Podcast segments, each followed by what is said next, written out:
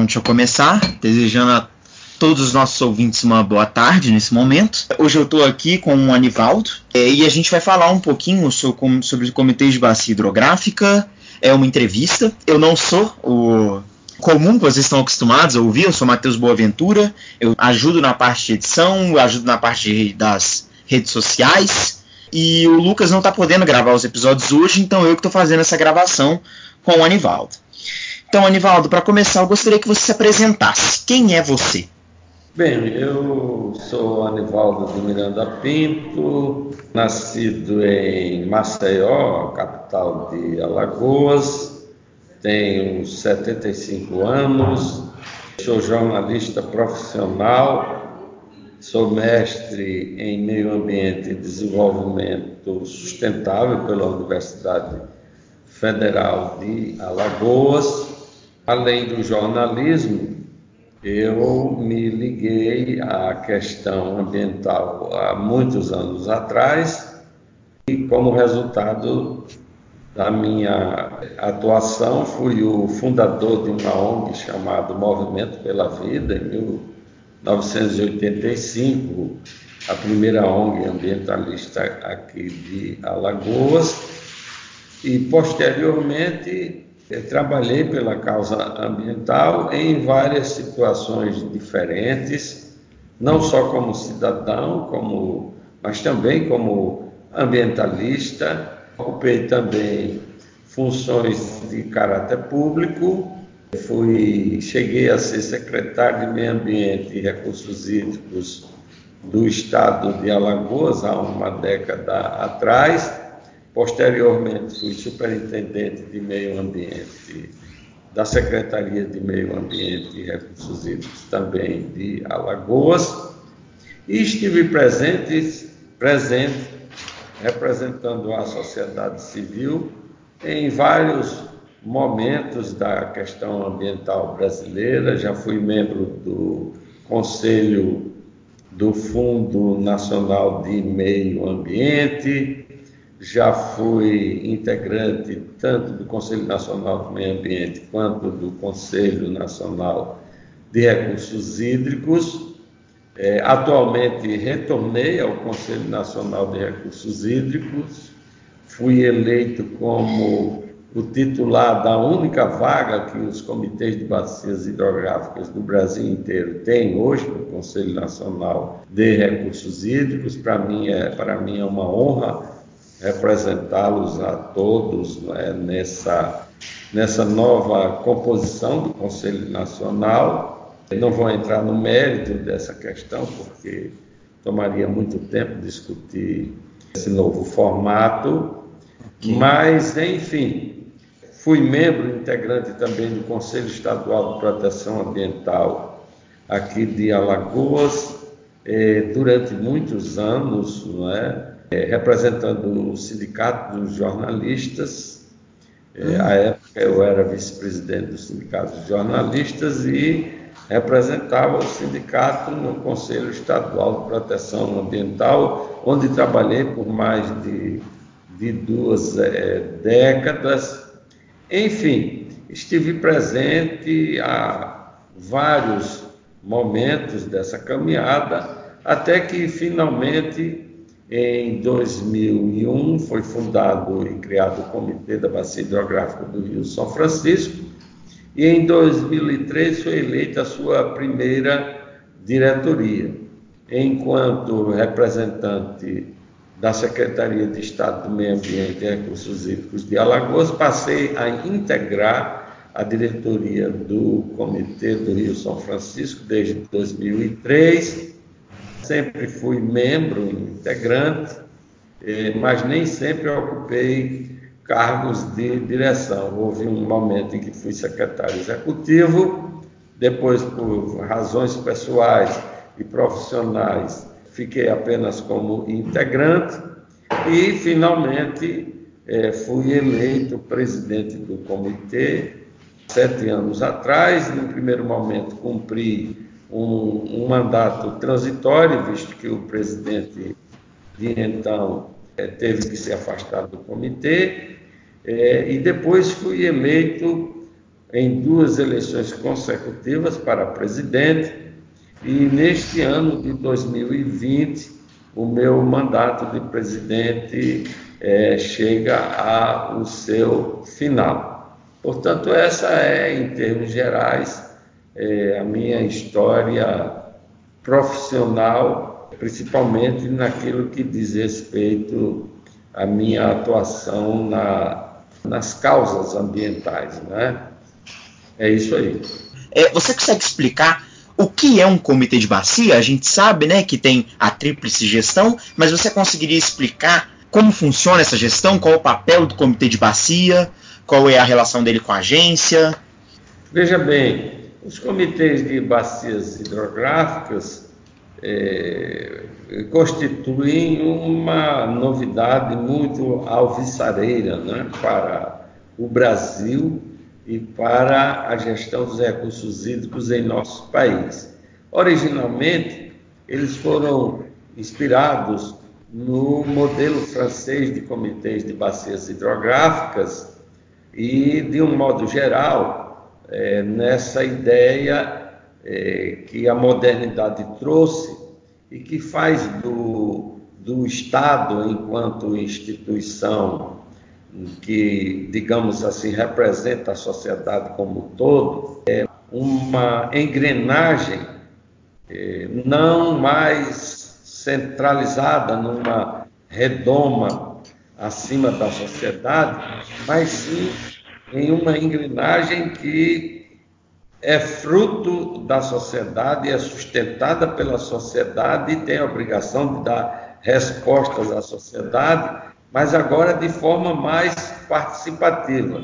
É, estamos numa nova sociedade, estamos vivendo já há algumas décadas uma grande revolução, digamos assim, técnica e científica é, a humanidade talvez esteja vivendo em mais um momento de mutação antropológica, como define bem o sociólogo francês Lévy, Pierre Lévy, é, e tudo isso, evidentemente, criou entre o poder público e a sociedade, ou seja, entre o Estado e a sociedade, novas formas de interação já não é mais aquela situação de antigamente em que o Estado apenas determinava o que os cidadãos devem ou não devem fazer, cuidava dos assuntos gerais da sociedade e apenas recebia dos cidadãos uma influência direta em tempos de eleição. Agora é diferente, a sociedade se tornou mais complexa, problemas da sociedade também se tornaram é, é mais difíceis de, de, de, solucionar do ponto de vista da escala que aumentou com, também com o aumento da, da população. E, portanto, novas formas de interação entre o cidadão e o Estado né, na sociedade atual precisam ser é, criadas, né? o Estado como tal precisa se reinventar e a sociedade também. E os comitês de bacia são a sinalização desse novo tempo, porque nós, cada dia mais, iremos perceber que o poder público isolado não tem mais condições de resolver qualquer dos grandes problemas que a humanidade vive neste momento. Ou seja, chegamos em uma situação em que o poder público tem cada vez mais dar as mãos à sociedade civil, dar as mãos aos agentes da economia em todos os planos, para juntos enfrentarem situações que extrapolam e muito a ação do poder público, como por exemplo agora estamos vivendo uma pandemia no mundo inteiro e ela só será enfrentada né, com menos perdas humanas, econômicas, etc., se além dos agentes públicos, a sociedade como um todo participar, cooperar, seja solidariamente, seja é, é, seguindo a rigor é, as recomendações da área da saúde, etc. É só um exemplo né, que não está muito distante também da questão da água. Fazer a gestão Sim. da água não pode ser só fruto do, dos agentes públicos, senão não vamos ganhar, evidentemente, a guerra para resolver a crise ambiental atual. E eu acho que isso faz ainda mais verdade num país amplo, grande que nem o Brasil, onde não tem como um, um não tem como um agente público centralizado entender das minúcias, dos detalhes de cada canto. Exato, nós tivemos um exemplo que partiu aí de Minas Gerais e que é atualíssimo.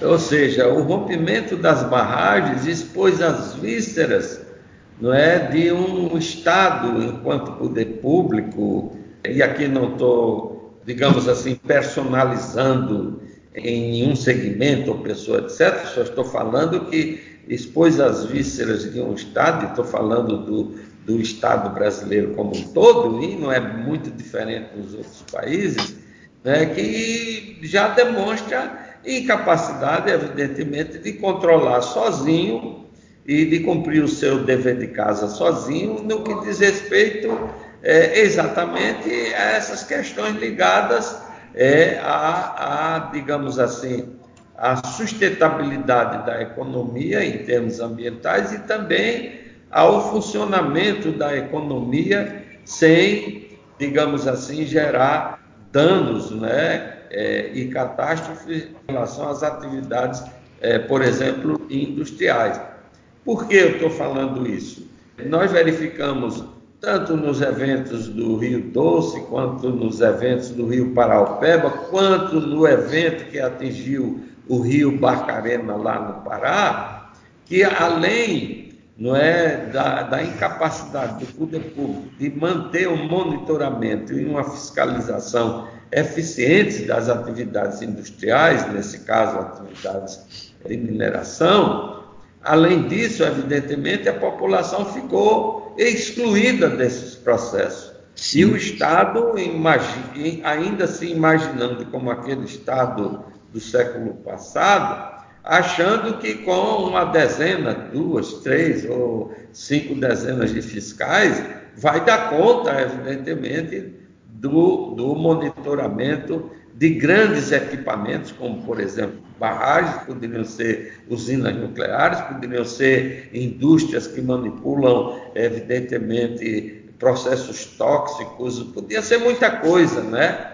É, é, então, imaginar que o Estado isolado vai conseguir monitorar, acompanhar, fiscalizar eficientemente isso tudo, é uma quimera. É preciso, portanto, que estruturas participativas né, façam um ingresso num novo contexto para que a sociedade possa lidar com os riscos de uma maneira mais segura e, sobretudo, a sociedade brasileira, que lida mal com com os riscos, aí não, não são só as grandes empresas, as grandes corporações. Na vida cotidiana, os próprios cidadãos e cidadãs lidam mal com isso. Nós somos muito negligentes em relação às possibilidades de risco. Às vezes é um bueiro que está ali estampado e a prefeitura não chega na hora, evidentemente, para tampar. É, às vezes os próprios transeuntes ou alguém que né, percebe um bueiro na frente da sua casa, mas às vezes não toma iniciativa. Então é preciso que desde o cidadão simples, da cidadã simples até as grandes corporações, e essa noção de que o mundo hoje exige essa interação é fundamental. E é, o aparecimento dos comitês responde, corresponde a isso. Eu acho que é uma das maiores novidades contidas na nova lei nacional né, de recursos hídricos. A Lei 9433 é seguramente uma das melhores leis brasileiras. Quem não lê o seu texto, que não é muito longo, vai ver que a Lei Nacional de Recursos Hídricos é como o roteiro de um bom filme. Né? O que resta é que, diferentemente dos filmes que fizeram sucesso, o roteiro, que é a Lei Nacional de Recursos Hídricos, precisa sair da gaveta. E como você muito bem lembrou aí, o Brasil é um país muito grande, com um território muito extenso, né? e fazer a gestão das águas brasileiras vai exigir, evidentemente, que se valorize o trabalho voluntário, né, o trabalho do terceiro setor, o trabalho dos próprios agentes da economia que precisam ser conscientizados de que eles também têm responsabilidade com a sustentabilidade da economia e do crescimento econômico. E, evidentemente, né, a, a, essa dimensão do território precisa ser observada com mais cuidado no que diz respeito à gestão das águas, porque, de repente, é, nós tivemos alguns acidentes que inviabilizaram rios de dimensão, eu diria, quase que planetária. Porque Sim. um rio como o Rio Doce, um rio como o Rio Paraupeba ou Barcarena lá no Pará, se esses acidentes, digamos assim, ou crimes ambientais, como rompimento de barragens, que atingiram esses rios, se uma, um evento desse fosse, por exemplo, no Uruguai, que é um país de pequenas dimensões, haveria ali uma comoção nacional né, no, no, Brasil, a coisa foi muito grave. Agora, como temos um, um território grande demais, às vezes nós somos traídos pelo nosso subconsciente, porque quem está lá, por exemplo, ou no Amazonas ou no Rio Grande do Sul, pode imaginar assim: ah, foi um rio lá qualquer, lá de Minas, que, né, que ficou inviabilizado, como o Rio Paraupeba, como se fosse assim uma coisa de menor. É, mas isso é um engano. Isso é um engano. Não é? é o que aconteceu no Rio Doce, o que aconteceu no Rio né, Paraupeba, no Rio Barcarena, e poderá acontecer né, brevemente em qualquer grande corpo hídrico brasileiro, é de extrema gravidade, porque são ecossistemas não é, que têm um peso regional muito grande. No caso do rio Paraupeba, por exemplo, ele é integrante da bacia hidrográfica do rio São Francisco, que ocupa 8% do território brasileiro. E é engano achar né, que o impacto que houve sobre o rio Paraupeba né, está distante de impactar o São Francisco. De fato, já impactou, não em níveis que tornem o uso das águas do rio São Francisco, digamos assim, impróprios mas, do ponto de vista dos efeitos cumulativos que, por exemplo, metais pesados possam ter, é claro que o que acontece no Paraopeba impacta o São Francisco. Em termos de biodiversidade, impactou muito mais, porque a biodiversidade, por exemplo, de um rio e de uma bacia como a do Paraupeba, ela está intrinsecamente interligada à biodiversidade da bacia inteira, que representa 8% do território brasileiro. Portanto, essa visão mais abrangente, holística das coisas, voltando ao caso dos comitês, ela é importante e só surgirá com os comitês. Os comitês são espaços de novo tipo, talvez ainda não tenham sido entendidos. São né, é, é, instituições criadas por decreto presidencial ou governamental mas onde estão presentes todos os atores que, que têm alguma relação com a gestão das águas. Ali está, por exemplo, no Comitê como São Francisco, você tem representantes do governo federal, de alguns ministérios, representantes né, das secretarias de Meio Ambiente e Recursos Hídricos de todos os estados ribeirinhos, além do Distrito Federal, e ali estão uh, representados o governo de Goiás, Minas, Bahia, Pernambuco, Alagoas, Sergipe, e agora com a transposição indiretamente haverá interação com os governos da Paraíba, do Rio Grande do Norte e do Ceará. Dentro do comitê estão representados os municípios, através de processos eletivos. Nos comitês estão representados todos os usuários das águas, a indústria, a mineração, né, a, a, a o setor público de abastecimento de água, está presente a agricultura em seus diversos níveis, familiar, a agricultura de grande escala para exportação, está presente ali também o setor do turismo, enfim, todos estão dentro do comitê, inclusive a sociedade civil. Existe a ideia, hoje em dia generalizada, de que as coisas não dão certo no país E como que a gente consegue fazer para esse modelo de gestão participativo dar certo, para ele não ser descontinuado? Olha, temos que, que trabalhar em duas dimensões de compreensão desse problema. A primeira é que, infelizmente, por termos sido um país, é, digamos assim, colonizado é, durante os seus primeiros séculos de vida, ou seja, um país muito jovem, com pelo menos quatro séculos de dominação colonial.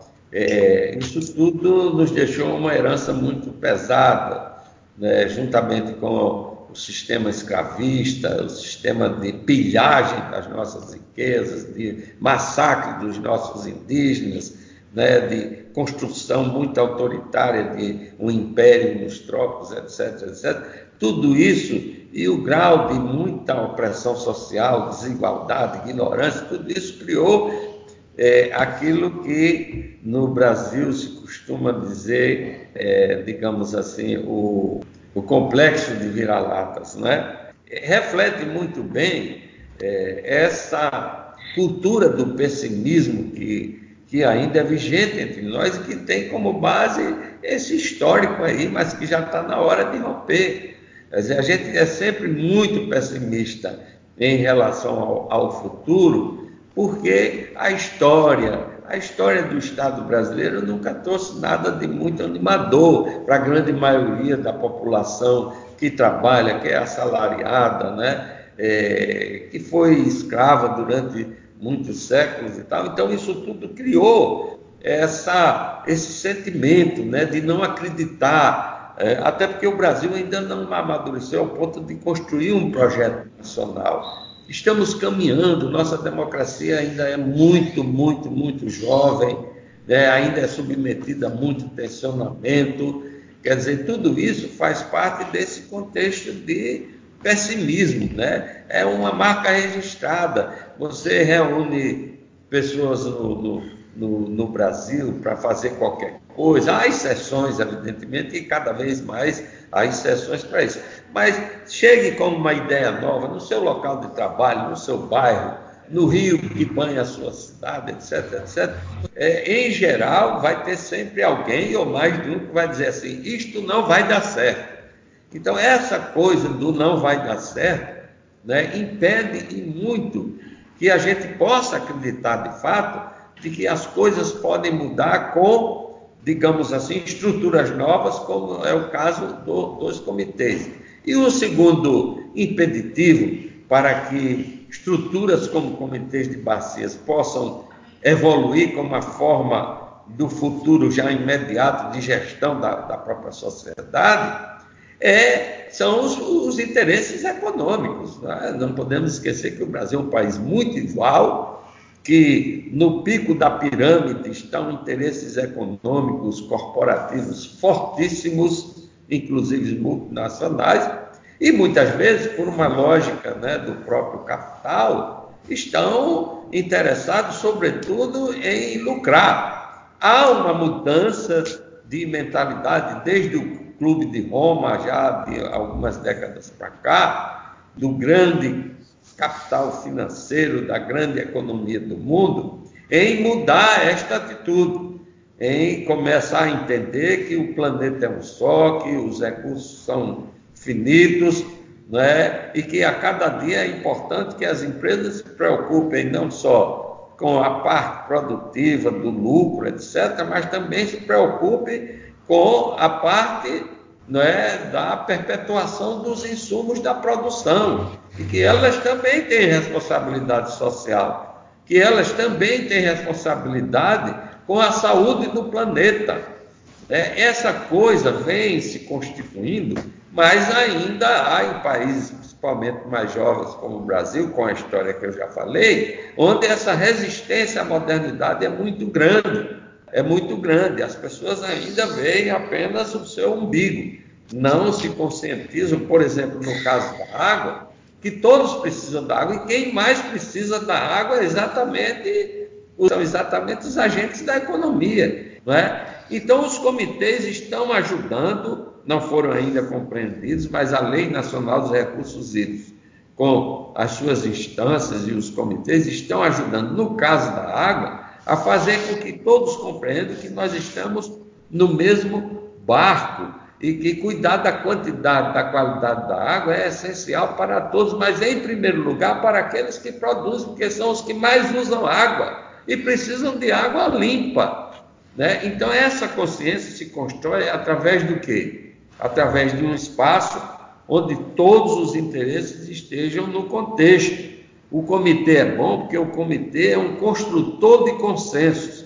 O comitê acaba com as polarizações estúpidas. O comitê ensina, por exemplo, o industrial a conversar com o pescador, ensina o, o empresário do turismo a ter que conversar com as populações ribeirinhas, ensina ao grande agricultor da grande agricultura de exportação né, do agronegócio a conversar com o representante da agricultura familiar, ensina o professor universitário a de fato conversar com os gerentes de grandes processos industriais e ensina também, quando tem conflito pelo direito de uso da água, a todos se juntarem e chegarem a consenso, como foi o caso agora da crise que se desenrolou de 2013 para cá na bacia do São Francisco.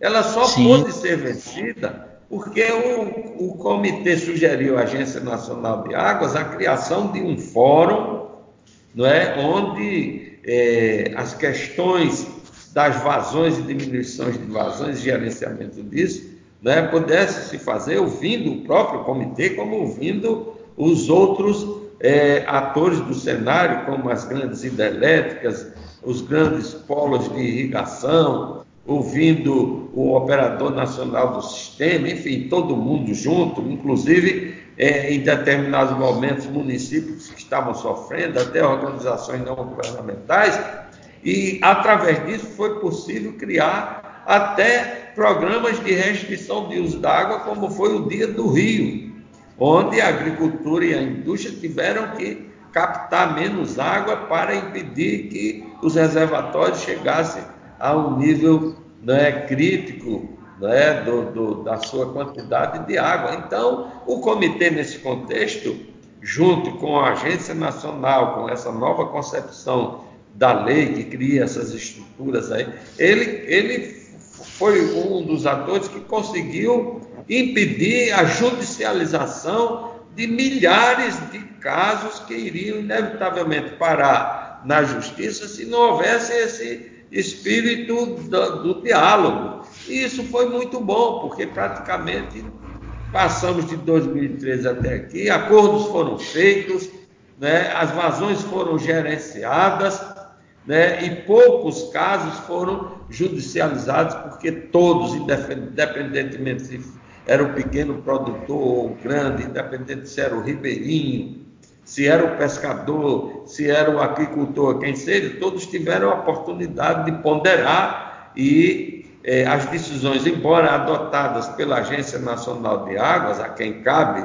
tomar essa decisão, e ao IBAMA, no que diz respeito à questão da biota, etc., etc., é, é, essas decisões foram adotadas, mas sempre em consonância com aquilo que foi é, é, acordado, entendeu? Então, o comitê hoje age dessa forma. O Comitê de São Francisco já vai no quinto ou sexto né, processo de, de intermediação de conflitos de água. O comitê tem essa prerrogativa através da Lei Nacional dos Recursos Hídricos. O comitê tem aproximado os mais diferentes setores que às vezes se chocam na questão do uso da água, mas que agora compreendem que o diálogo, que a política participativa é a única maneira hoje de enfrentar os grandes problemas. Não é só da água, não, é da humanidade como um todo.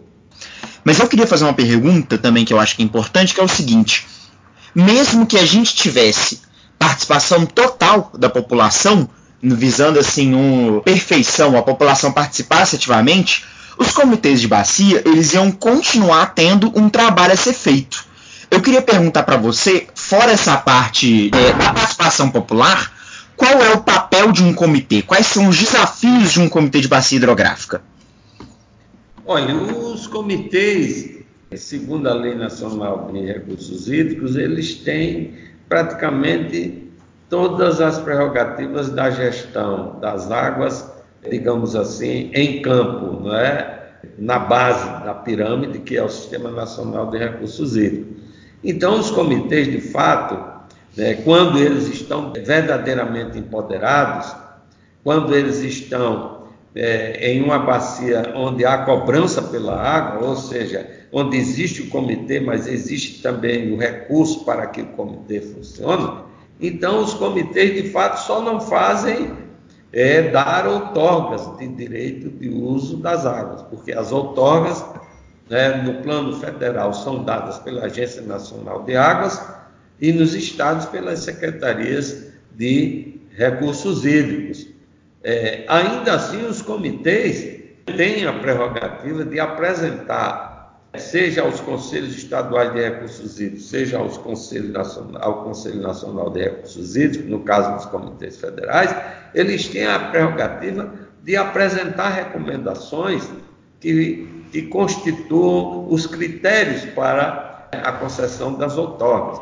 Portanto, até no, no processo da outorga, o comitê é, indiretamente está envolvido. Agora, os comitês também, quando estão de fato empoderados, são a primeira instância para a intermediação dos conflitos pelo uso da água. Os comitês são os responsáveis, através das suas agências de bacias, ou então agências delegatárias das funções de agência de bacias, que são o seu braço executivo, então os comitês também são responsáveis né, pela elaboração dos planos de gestão das bacias hidrográficas. São os comitês também que propõem não só os conselhos estaduais de recursos hídricos, no caso dos comitês estaduais, quanto é, ao Conselho Nacional de Recursos Hídricos, no caso dos comitês federais, são eles que recomendam, propõem os modelos de cobrança pelo uso das águas, inclusive as metodologias que apontam para a precificação do uso das águas brutas.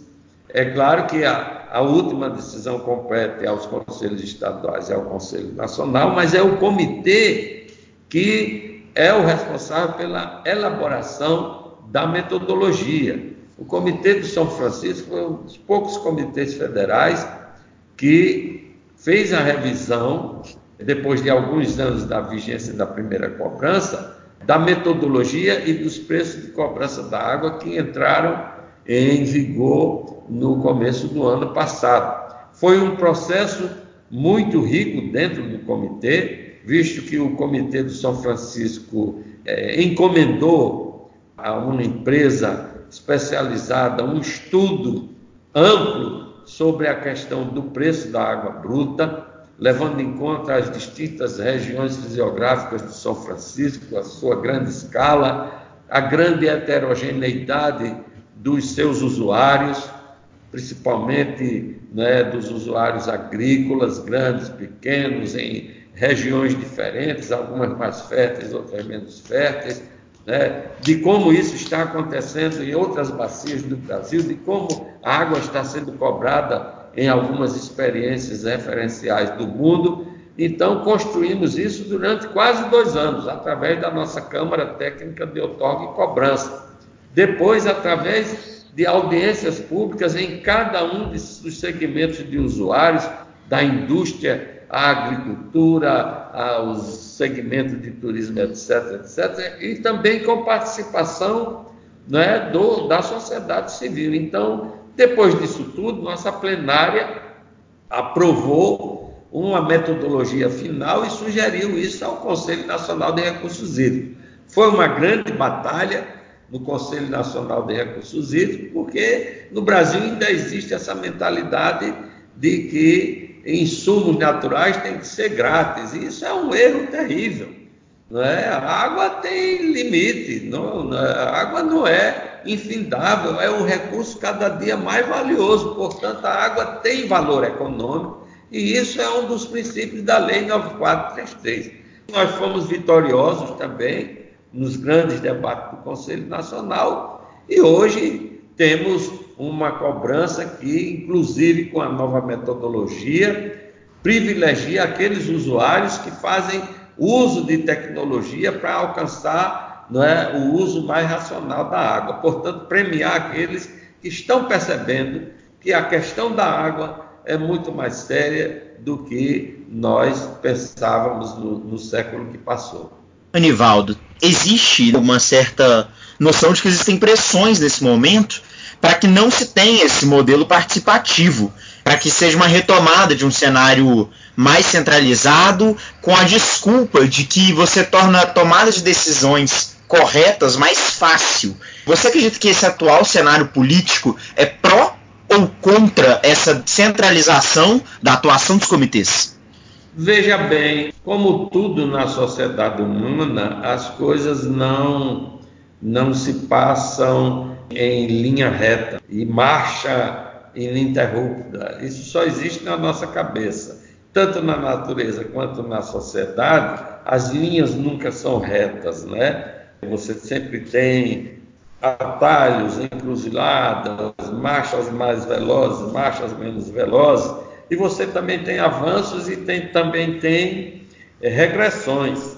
Às vezes você tem também o processo reativo. Uma das leis mais fundamentais da física é aquela que determina que a cada ação você tem sempre uma reação. Então, é, o novo também sempre encontra resistências na sociedade. Tudo que é novo encontra resistência.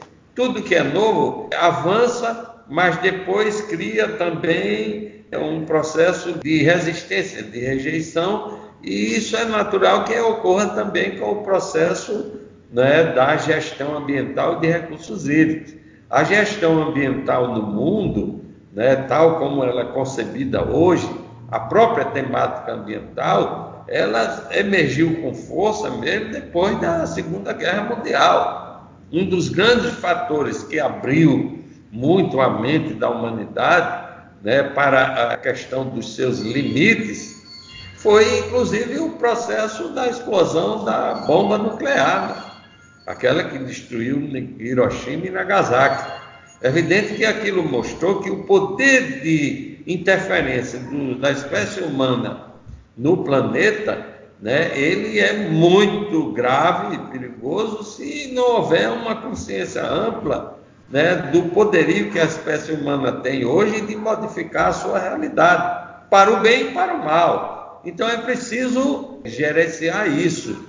E, de fato, no Brasil hoje, depois de 20 anos da aplicação da lei, em princípio as pessoas não se apercebiam de toda todo o caráter moderno, não é, inovador dessa lei, mas na medida em que ela foi contrariando interesses anacrônicos muito bem solidificados, é claro que contra essa Lei Nacional dos Recursos Hídricos, contra essa política de gestão participativa, compartilhada, descentralizada, existe a, a resistência seja a resistência da burocracia de Estado, que não está acostumada a dividir nada com a sociedade, faz um discurso participativo, faz um discurso moderno, etc. Mas, na realidade, quando a burocracia de Estado tem que dividir poderes, seja com os agentes da economia, os usuários, seja com a sociedade civil, né, ela se fecha, porque a, de certa forma, o, o espírito corporativo da burocracia, ele se alimenta disso. Ele se alimenta do culto ao passado. Ele se alimenta da resistência à inovação. Mas, felizmente, dentro do próprio aparelho burocrático do serviço público do Estado, existem aquelas pessoas né, que portam a semente da inovação, que estão ali porque têm compromisso com a sociedade e não compromisso apenas com o seu salário, com a sua função, com a sua zona de conforto, mas que entendem que a função pública é uma função que mira, sobretudo, o retorno dos impostos para o bem-estar da sociedade. São esses inovadores né, que dentro do serviço público leva isso. Mas você também tem a resistência do poder econômico, do empresário anacrônico, não é, do empresário que só mira, evidentemente, o seu negócio, do, do, do empresário que ainda tem aquela visão meio de rapina da questão do lucro e não se antena com a própria modernidade. Em países desenvolvidos, a expectativa de retorno do, dos lucros às vezes é de 5, de 10 ou até de mais anos. Aqui no Brasil ainda temos vastos segmentos que querem que a expectativa de retorno dos seus investimentos seja de um mês, seja de um ano, seja de dois. Então, evidentemente, quando você tem uma expectativa rápida demais de retorno dos lucros, aí você não se incomoda com os efeitos colaterais do seu processo produtivo. Mas tudo isso, evidentemente, é um processo que está sob mudança, porque quer queira, quer não, a crise ambiental, que é também a crise dos recursos naturais, leva inevitavelmente a que haja uma mudança de atitude, tanto da sociedade civil, ou seja, do cidadão e da cidadã, que é, individualmente acha e considera que os rios são e riachos e garapés são cloacas, você pode jogar tudo no rio. Inclusive a gente constrói as casas com o quintal voltado para o rio e não como na Europa, que você constrói as casas de frente para o rio. Mas aqui, ancestralmente, né, desde a colonização, você usa o rio como esgoto. O cara joga sofá, o cara joga lixo, o cara joga. Enfim, é, o poder público municipal pouca consciência tem de que saneamento básico é o fundamental. Então, não é só uma questão de abrir a cabeça dos empresários, é de abrir a cabeça também da população, é de abrir a cabeça do funcionário público, é de abrir a cabeça do pescador, porque o próprio pescador artesanal não configura assim uma coisa. É romântico do ponto de vista né, da questão da interação do homem com, com o rio. É evidente que ele tem muito mais sensibilidade, sensibilidade e tal, mas até ele também tem que ter cuidados. Ou seja, todos estamos no mesmo barco. Então, essa questão do, dos comitês de bacias elas ainda não foram entendidas. Mas há quem entenda e que não gosta de comitê, porque não gosta de descentralização, não gosta de democracia, não gosta de, de trabalho conjunto, não acredita na força da sociedade, cria obstáculos também, porque os comitês estabelecem regras que às vezes contrariam o interesse de, de muita gente mas não há alternativa para os comitês de bacias, não tem plano B para resolver essas grandes situações. Não adianta você agora, é, como voltando à questão das barragens, o Brasil possui um número de fiscais ínfimo para fiscalizar barragens, para fiscalizar rodovias, para fiscalizar plantas industriais de grande porte, etc, etc. Então não adianta, ou você né, trabalha com a sociedade né, do seu lado, por exemplo, os canais da transposição são canais quilométricos. É evidente que há atos de, de, de, vandalismo quando a água de fato começar a fluir nesses grandes canais do. Poderia ser também, por exemplo, o rio Tietê, etc, etc, qualquer rio. Se você for depender dos fiscais da prefeitura, do estado ou da União para fiscalizar os rios, para fiscalizar quem joga lixo, para fiscalizar quem joga esgoto na galeria de águas pluviais, etc., nós não vamos conseguir isso nunca. Ou a gente cria estruturas que tragam a sociedade para o nosso lado, multiplique os números de fiscais, ou não vamos chegar a lugar nenhum. Os comitês são exemplos disso. Os comitês, na sua grande parte, são integrados por voluntários. E mesmo quando o cidadão representa o poder público, e ganha o seu salário como servidor público ou servidor de uma grande empresa, mas quando ele participa do comitê, as horas sociais dele não são contadas enquanto serviço, na maior parte dos casos. Eles também são voluntários. Os comitês hoje constituem, com seus mais de, é, é de 200 unidades, tanto estaduais como federais, uma grande força de voluntários, não só os que integram os comitês, mas são os técnicos especialistas que voluntariamente sem ganhar um centavo, compõem as câmaras técnicas dos comitês, as câmaras de projetos, compõem as câmaras né, institucionais e legais para questões jurídicas, os grupos de trabalhos que são formados também por voluntários de comitês. Então, os comitês hoje aportam para, para o Estado brasileiro, para a economia, uma, uma, uma soma não é, de trabalho social que custa dinheiro também, né, onde se aporta valor. Os comitês não tiram valor né, da, da, do orçamento, ao contrário, os comitês, através do trabalho dos seus voluntários, aportam valor. E é cada dia mais importante essa ideia do trabalho voluntário, porque o trabalho voluntário é feito com, com paixão pela, pelo bem-estar da sociedade como um todo. E os comitês também são aquelas estruturas que aplicam o dinheiro oriundo da cobrança pelo uso da água. Então, os comitês, quando estão com cobrança, né, eles de fato são os melhores fiscais da melhor forma de aplicar o dinheiro público na gestão das águas.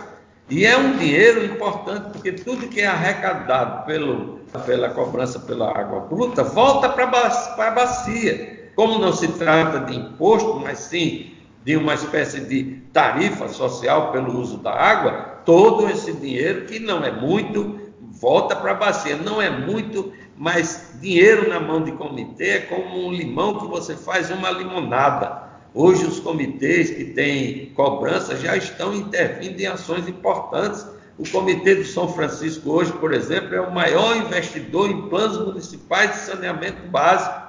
Nosso dinheiro é pequenininho, mas nós vamos chegar a mais de uma centena de planos entregues a prefeituras do Baixo, do Médio, do Submédio e do Alto São Francisco, de Sergipe e Alagoas até Minas Gerais. Ou seja, os comitês hoje, né, ao fazer esse trabalho, aplicam nos planos municipais porque eles são de menor custo, mas são o primeiro passo para forçar que a União e os estados de fato, de fato, invistam em saneamento básico não é mais tolerável que um rio como o Rio São Francisco receba esgoto das cidades ribeirinhas. Temos mais compactuar com isso. Não é? Todo mundo diz que ama o São Francisco, ama o velho Chico, mas quem ama não maltrata. E quem ama os rios e não é diferente, entendeu? Não pode maltratar os rios. Os rios fazem parte até da, digamos assim, do equilíbrio emocional das pessoas. Rios não são canais de águas. Rios são ecossistemas, rio é paisagem, rio é imaginação, rio é história dos ribeirinhos. E a água, a água é a própria vida. Portanto, nada melhor do que os comitês para fazer este entendimento, onde todos ali se identificam como de gestores das águas e não como governo industrial, pescador ou que seja, Todos ali são iguais nessa preocupação. Dá problema? Dá. Gerir isso é complexo? Dá. Um comitê tem choques? Tem também. Tem grandes disputas? Tem também. Mas você verifica que é uma coisa que vai na condução não é, do, do caminho certo. Nada melhor não é, do que você ter um comitê de bacia que orienta determinado prefeito, determinado governador, determinado até determinado presidente, ministro ou o que seja, na aplicação das suas políticas, porque o comitê é como se fosse uma antessala né, do debate e da compreensão dos problemas, e o comitê também é aquele que tem capilaridade. Dentro do comitê você ouve a história não só do pescador, como do pequeno agricultor, como do industrial que está tendo problemas com a qualidade da água e o que seja, lá está todo mundo. Então eu acho que essa é a compreensão daquilo que eu acredito para o futuro imediato da humanidade, que é a sociedade autogestionária. É a sociedade que, antes de depender do serviço público, do poder público, ela própria toma suas iniciativas. São estruturas que permitem que o, o morador, o residente, né, entenda que a sua casa não se limita aos muros ou à cerca do seu sítio ou da sua casa, que a sua casa se estende à sua rua, se estende ao seu bairro. E, numa visão bem mais ampla, se, se estende ao seu município, ao seu próprio país. Então, essa nova concepção faz com que você diminua a pressão sobre o poder público e libere o trabalho voluntário, porque é, é, muita gente pode se unir no bairro, na cidade, isso começou já a acontecer no mundo inteiro, para cuidar voluntariamente dos rios. Não precisa, ah, só porque eu pago imposto, todo lixo tem que ser retirado só pela prefeitura, só pela, pelas estruturas públicas. Não, eu posso juntar os meus amigos se eu tenho igarapé ali perto da nossa casa e criar um momento de confraternização que, que trate o rio como, como um patrimônio de todos. E ali você evitar jogar lixo, você evitar jogar plástico. E essa batalha contra o plástico, contra o lixo, etc., nós não vamos vencer se o poder público não tiver políticas descentralizadas, participativas e compartilhadas. E, e, políticas desse tipo não pode ser conversa fiada, discurso bonito de político, discurso bonito de gestor, discurso bonito de empresário, discurso bonito de quem quer que seja. Tem que ser prática, tem que ser prática dentro de uma indústria. Você tem que, é, ao lado do trabalho próprio de uma indústria, você tem que criar a consciência das pessoas de que se eles estão fazendo alguma coisa voluntária, não é somente para o patrão, somente para a indústria, é para todos, desde que seja uma coisa voluntária, que todos entendam. Como, por exemplo, evitar numa escola, numa indústria, numa academia, onde seja, o uso de copos plásticos. É possível, ao invés de usar canudinho de plástico, você começar a usar canudinho de papel, porque a gente sabe que os plásticos estão emporcalhando os oceanos, nós estamos nos afogando nisso. E acha que o, o, o sozinho vai resolver isso? Não vai. Então, é essa nova mentalidade que os comitês estão criando na questão da água para levar todo mundo a desenvolver. O que é que o comitê desenvolve? O comitê apoia projetos culturais, o comitê investe em planos, ah, em projetos de recuperação ambiental, recarga de aquífero, recomposição né, de floresta. Todos esses projetos são discutidos nas câmaras consultivas, né, né, por todos que fazem parte das câmaras consultivas. São projetos adaptados a cada uma das regiões, no caso do Comitê do São Francisco. São projetos que visam é, estudos específicos. O comitê hoje contrata especialistas para estudar as propostas para um pacto das águas em toda a bacia. Né? O comitê financia estudos hoje para vazões e recomposição de, de ecossistemas e também de lagoas marginais. Temos, só para citar um exemplo, fizemos um projeto conjunto com as centrais elétricas de Minas Gerais. É, pela primeira vez eles vão alocar água, né, depois que o estudo terminar, exatamente para ajudar a recomposição, a jusante de Três Marias, de lagoas marginais. Então é uma coisa nova, uma hidrelétrica né, colaborando com o comitê em função né, da reconstituição de lagoas marginais que são fundamentais para a reprodução da vida aquática. Então, esse é o, é o modelo. E nós estamos procurando, inclusive, colaboração com organismos internacionais de cooperação para ajudar a uma atividade de irrigação né, que foque mais no uso racional das águas. Então, são iniciativas de todo tipo. O comitê está aberto para todas as instituições privadas, públicas, da sociedade civil, desde que o foco seja a gestão das águas. Anivaldo, queria fazer comentário que você tinha falado especificamente do plano municipal, que vocês estavam ajudando alguns municípios a trabalhar nessa parte de saneamento básico. Eu queria saber sobre outros projetos ou desafios ou planejamentos que, em específico, o Comitê de Bacia do Rio São Francisco está fazendo? É, veja bem, um dos, é, o comitê está propondo três pactos para a bacia.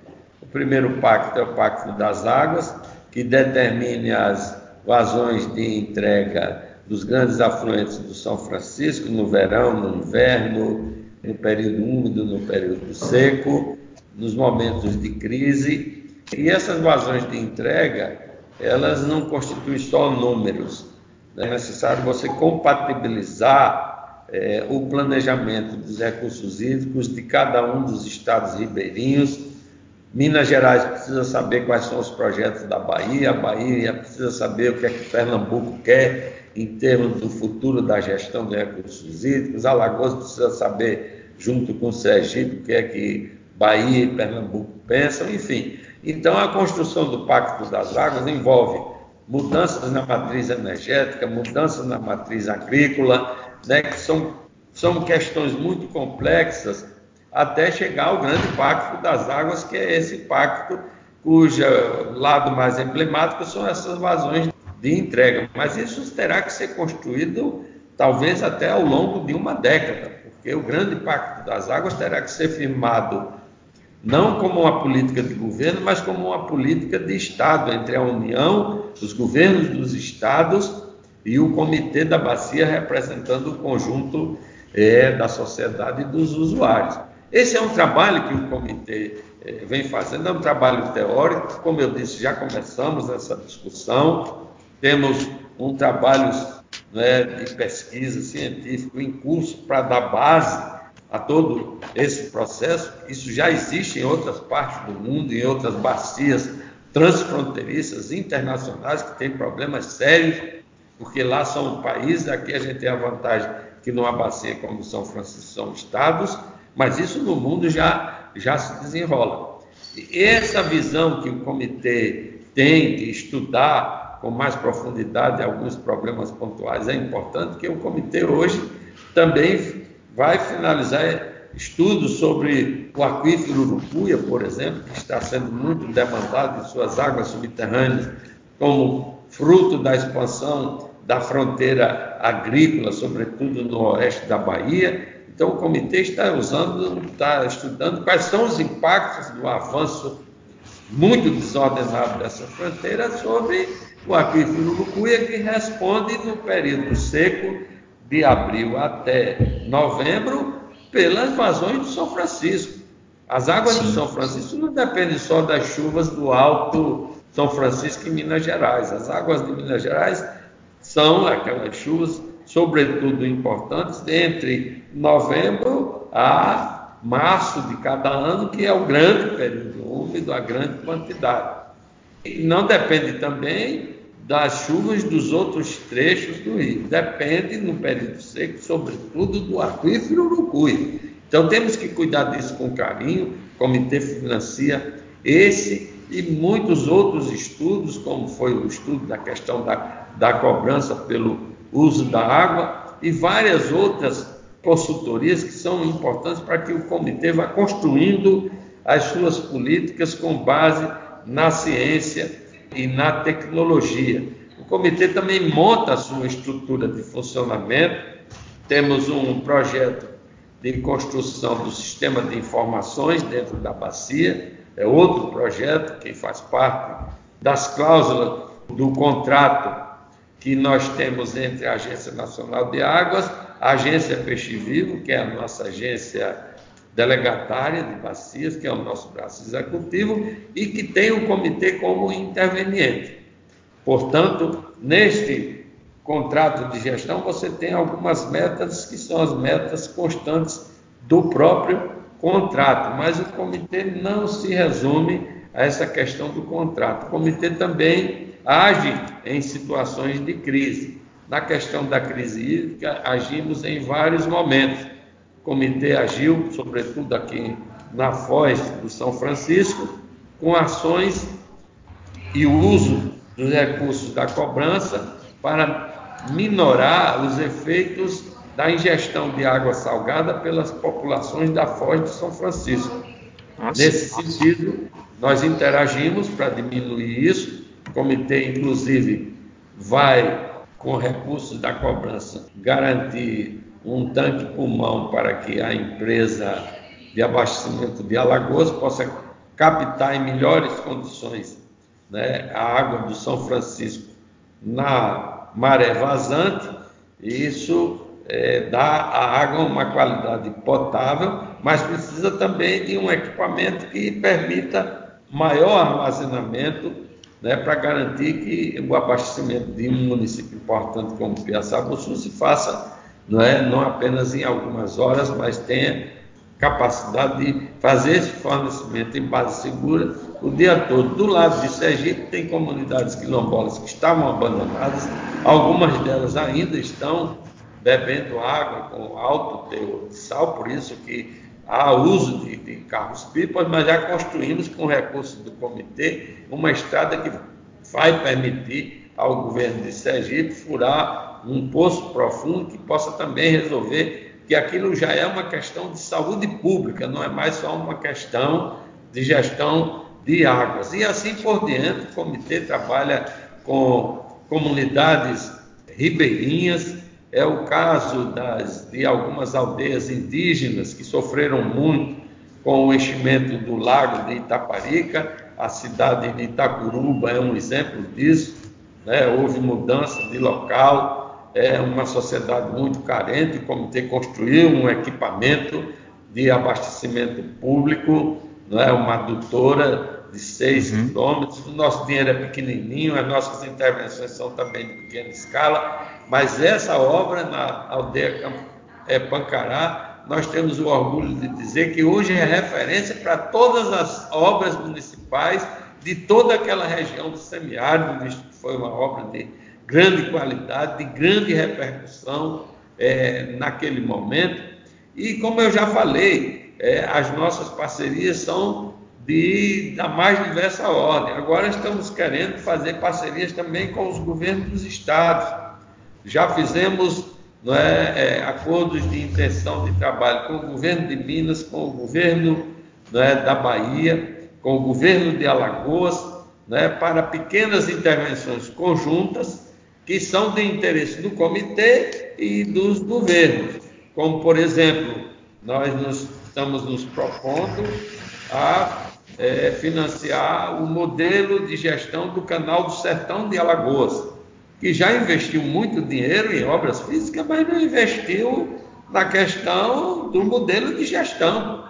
No caso da Bahia, nós estamos nos, nos propusemos já há muito tempo, só depende do governo da Bahia agora, a financiar o reconhecimento aéreo, é, captações e lançamentos de água na bacia é, e subbacias do Rio Corrente para melhorar o cadastro de usuários da água do, do, do, estado da Bahia, exatamente nas regiões de maiores conflitos e de uso mais desordenado da água, como eu já falei, que é o oeste da Bahia. Então, o comitê considera isso uma intervenção pontual, porém vital é, neste, neste sentido. Em Minas Gerais, a nossa proposta para o governo de Minas Gerais é que ali no norte de Minas, na região ali do São Francisco, a gente possa, em certas situações, fazer a capacitação de pequenos irrigantes para uso racional da água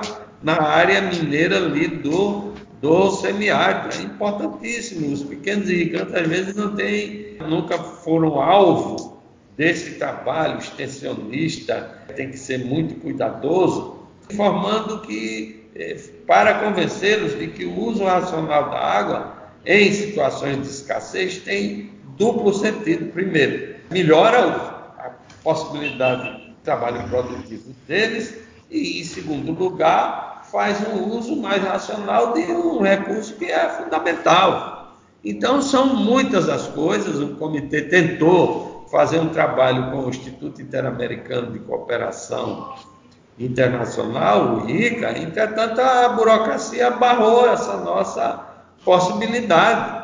O governo brasileiro trabalha com organismos internacionais de cooperação. Né? A própria Agência Nacional de Águas trabalha também. Mas quando o comitê, através da sua agência delegatária de bacia, tentou fazer um acordo com um organismo que se propõe, evidentemente, e tem experiência nisso, de capacitação de irrigantes, que para nós é um, um desafio importante nesse momento que a água é um recurso cada vez mais escasso.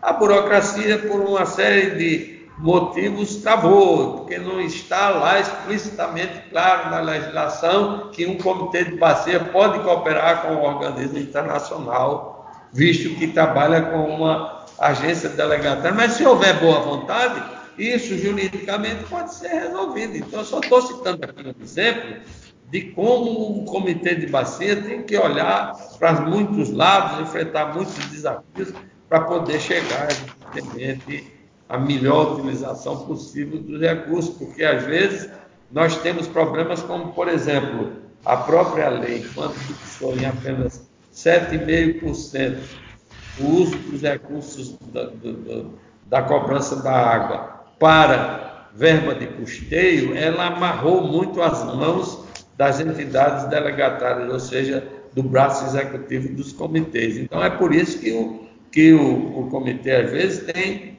dificuldade, através das suas agências, de acelerar o ritmo dos investimentos. E, às vezes, nós somos criticados por isso, ou seja, né, a lei é restritiva na questão dos custeios e, ao mesmo tempo, você é cobrado. Mas os comitês estão conseguindo formas alternativas. No nosso caso, neste ano de 2020, mesmo com o fenômeno aí do coronavírus, que a gente sabe que vai ter reflexo sobre tudo, mas nós este ano estamos com todo um planejamento de um vigoroso investimento diversificado em toda a bacia para de fato cumprir com aquela determinação do melhor uso possível desses recursos em favor da gestão sustentável das águas franciscanas. Anivaldo, olha, muito legal ouvir isso tudo. Eu já eu ouvi certa vez num grupo de trabalho, sim, de que essa parte de congelamento dos gastos causava um desconforto muito grande, porque às vezes tinha dinheiro para aplicar nos projetos, mas não tinha pessoal para ter uma gestão interna que permitisse a operação desses valores. Eu queria perguntar agora para você, entrando, que é o seguinte, sobre todo esse caráter técnico que a gente conversou, sobre essa visão de ter pessoas para fazer o planejamento, e até tem estado em evidência, especialmente nas conversas gerais assim nacionais, sobre o papel dos pesquisadores. Eu queria conversar um pouquinho com você, e até pelo que você falou de planejamento futuro, sobre o simpósio da bacia hidrográfica, que está sendo apresentado, está como está o andamento, o que, que você pode falar para a gente sobre? Olha, é só um, uma pequena observação sobre aquilo que você disse. É, não, em geral, os comitês, através das suas agências de bacias, enfrentam a camisa de força do custeio de 7,5, porque nos comitês federais ele limita o número de funcionários das agências é, de bacias e, portanto, limita o poder e a musculatura dessas agências. Mas esse não é o grande problema, porque você sempre, pode sempre procurar outras parcerias e outras formas de terceirização que facilitam, então, o fluxo dos investimentos. Esse não é, de fato, digo eu, o grande problema. O grande problema no Brasil hoje é que nós criamos uma lei maravilhosa, estabeleceram-se todos os instrumentos para a gestão sustentável das águas, como planos de bacias, cobranças, sistemas confiáveis de outorga, tudo isso, mas o problema é que a lei não sai do papel. A maioria das bacias hidrográficas brasileiras não tem planos de gestão, não tem sistemas de outorga, não tem sistema de cobrança, e se você pegar a região norte, Amazonas e o Pará, que é quase metade do Brasil, aí a gestão de recursos hídricos é quase que inexistente. Portanto, o grande problema do Brasil é tirar a lei da gaveta e implementar os instrumentos da gestão de recursos hídricos, porque se esses instrumentos não forem implementados, nós estaremos apenas jogando conversa fora. Ou tem os instrumentos, mesmo em estados avançados como Minas, São Paulo, Rio Grande do Sul, né, Paraná e outros, ainda se deixa muito a desejar do ponto de vista da cobrança pelo uso da água bruta e da gestão das águas. Imagine outras regiões com maior dificuldade. Mas, indo para o encontro da ciência, de fato, o comitê vai realizar o seu terceiro simpósio das instituições de ensino superior da Bacia. Esse simpósio surgiu de uma ideia do comitê de mobilizar a inteligência da Bacia do São Francisco, mas também fora da Bacia, para nos ajudar ao comitê e a todos os atores da, da, da, da bacia na solução dos grandes desafios né, que o São Francisco e seus afluentes têm pela frente num futuro muito próximo. Então, a ideia foi convidar todas as instituições de ensino superior a formar um fórum das instituições de ensino superior o comitê participa como animador desse processo, nós somos integrantes também do fórum. E então o comitê, junto com essas universidades, organiza de dois em dois anos um simpósio. Já fizemos um primeiro. A anfitriã foi a Universidade Federal do Vale do São Francisco, ali em Petrolina, Juazeiro. Depois fizemos em Aracaju, na Universidade Federal de Aracaju, e agora chegou a vez da Universidade Federal de Minas Gerais ser a anfitriã, junto com o Comitê de São Francisco, desse terceiro simpósio. Nós estamos, evidentemente, né, com uma coisa que ainda é novidade. Nós temos tentado aprender com os dois primeiros eventos para, de fato, consolidar este simpósio. E a ideia é que os pesquisadores, os professores, os estudantes, a comunidade acadêmica oriente o seu trabalho, sobretudo dentro da bacia, para fazer essa integração real entre a academia e a realidade do país e a realidade da região onde vivem. E nada mais desafiante do que a bacia do São Francisco, é a questão da água, para que a academia possa desenvolver as, os seus grandes potenciais, né? e o comitê procura né, se aproximar da academia, inclusive para estimular a pesquisa, a ciência em momento tão desagradável é, em que ciência tecnologia é colocada em segundo plano, em que pesquisadores são hostilizados, onde há essa até uma descrença fabricada, né? sobre o valor da ciência, nós no comitê temos a plena consciência de que sem o uso da ciência, sem o uso da tecnologia, nós não seremos capazes né, de, de, enfrentar os grandes desafios. É o casamento da ciência com a ação prática das pessoas, das comunidades, é que vai nos permitir a vislumbrar a passagem de século tão complicado como é esse século XXI, que é o século do aquecimento global, é o século da mudança do clima, é o século dos extremos climáticos cada vez cheias e tempestades destrutivas e estiagens prolongadas.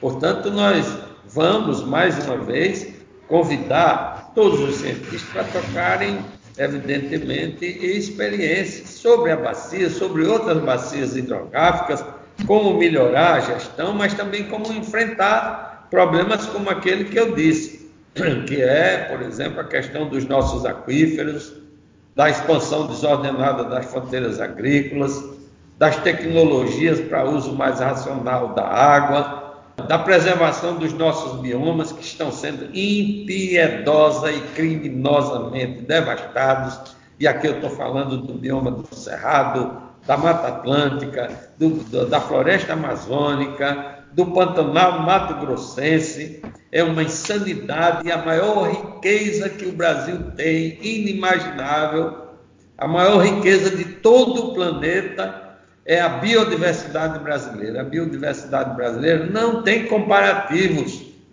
E nós estamos jogando isto no meio da rua, né, por conta da ignorância, por conta da, é, é da insanidade, né, da alienação humana que chega a um ponto de destruir as suas próprias condições fundamentais de vida.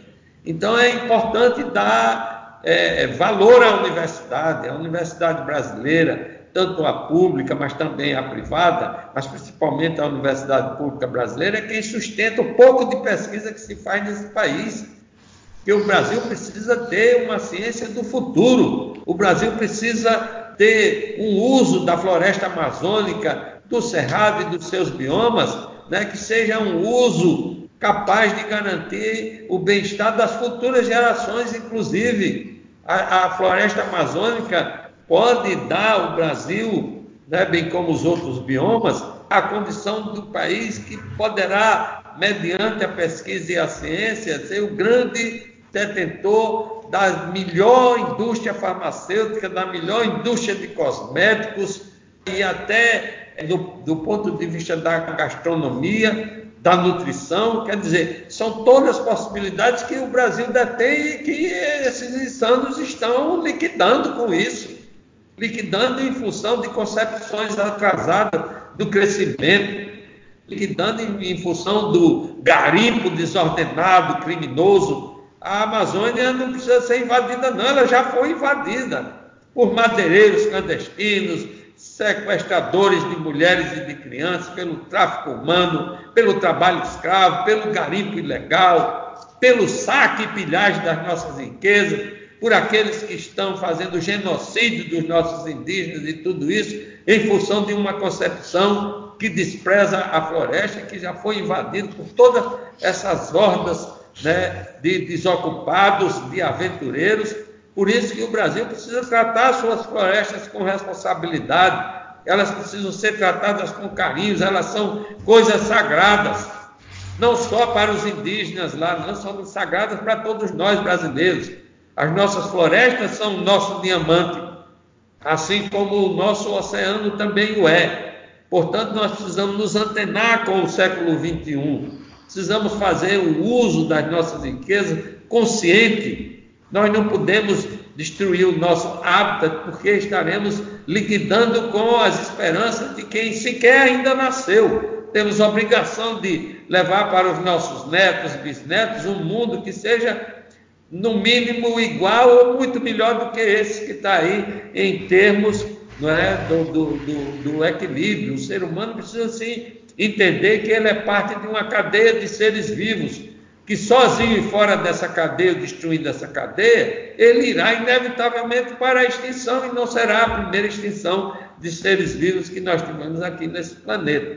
Portanto, vamos de fato cuidar do nosso planetinha azul, igual a esse planetinha azul, é muito, muito distante, complexo encontrar outro planeta que possa nos dar é, guarida, pelo menos no estágio que nós estamos ainda na, na civilização. Portanto, o nosso planeta, planetinha azul é a nossa casa comum. E é dessa casa, constituída na sua superfície de dois terços de água, né, que nós temos que cuidar. E a água em primeiro lugar, porque a água é a mãe da vida.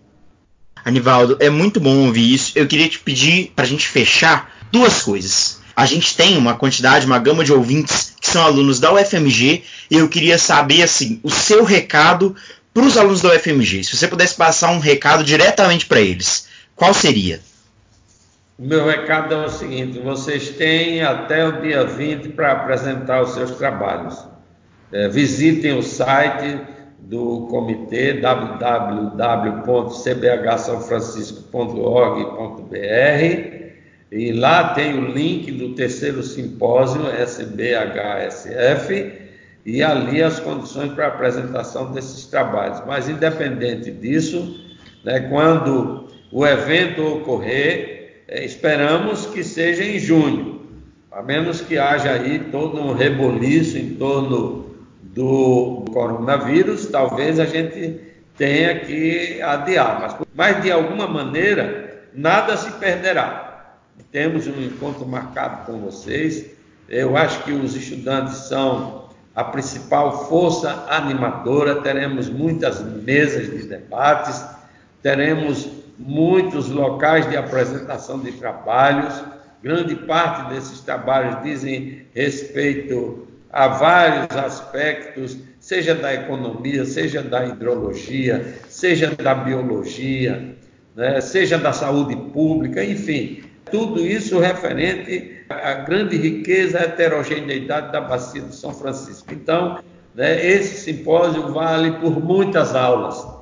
Vale por muitas aulas porque o comitê investe nisso exatamente para proporcionar, sobretudo para os alunos e principalmente da Universidade Anfitriã, a possibilidade de conviver com pesquisadores, professores, cientistas de várias partes do Brasil e, sobretudo, da bacia, trazendo visões diferentes. Então, é um momento riquíssimo, riquíssimo.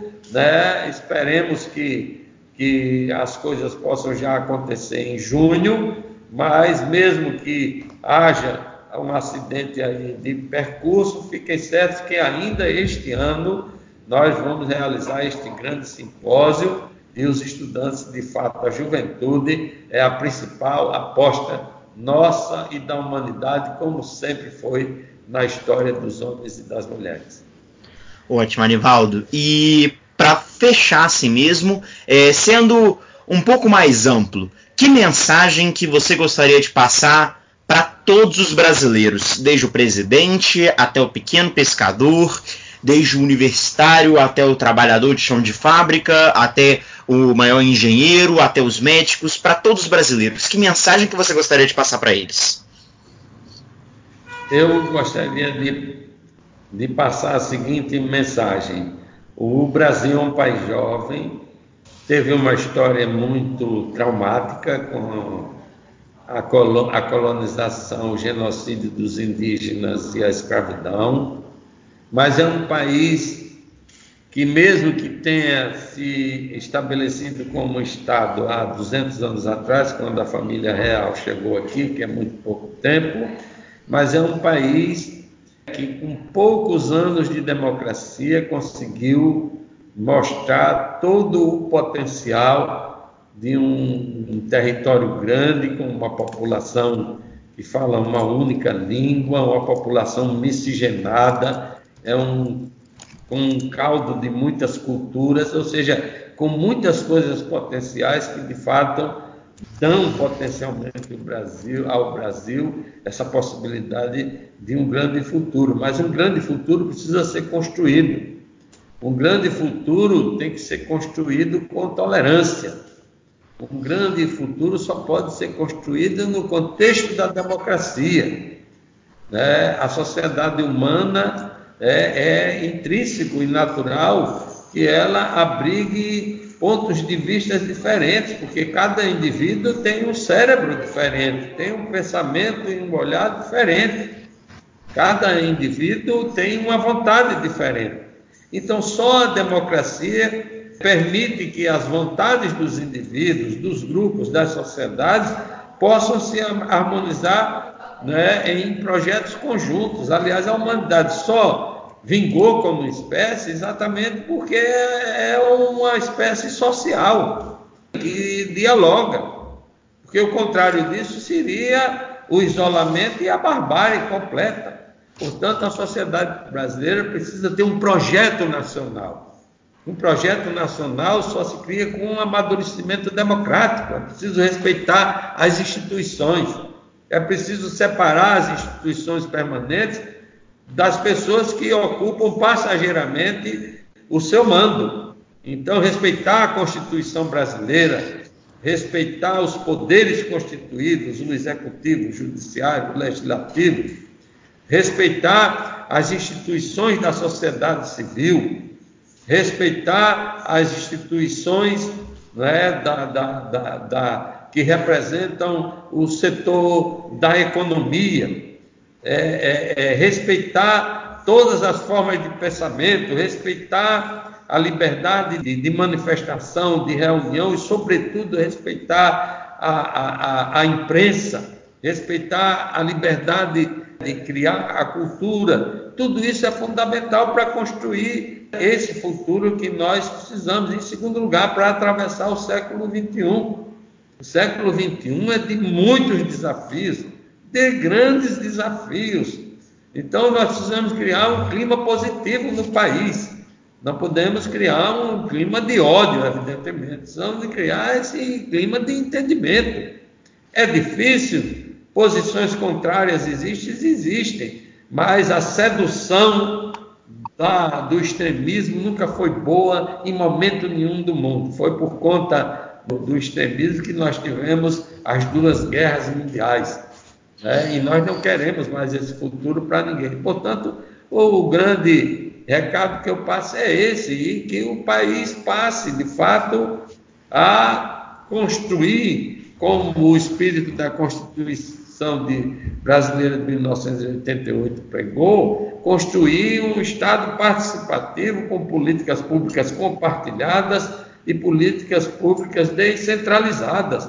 É preciso que os municípios, os estados e a União descentralizem suas políticas, passe a usufruir do trabalho voluntário de especialistas, de eh, homens e mulheres né, eh, comuns, trabalhadores, né, ou, ou estudantes, professores, todos, finalmente, para ajudar, evidentemente, a criar esse projeto nacional, que é um projeto né, de desenvolvimento sustentável, que respeite as vocações do Brasil.